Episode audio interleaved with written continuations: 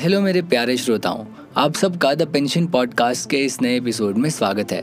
आज का fin term है P F I D A यानी pension funds regulatory and development authority ये एक भारतीय सरकारी ऑर्गेनाइजेशन है जो हमारे देश में पेंशन स्कीम्स को रेगुलेट और डेवलप करती है। P F I D A का मेन गोल ये है कि लोग अपनी रिटायरमेंट के लिए सही और स्टेबल फाइनेंशियल प्लानिंग कर सकें। इसके लिए P F I D A अलग अलग सेक्टर्स में पेंशन स्कीम्स को मॉनिटर करती है, जैसे कि एन पी एस तो आई एम श्योर अब आप समझ ही गए होंगे।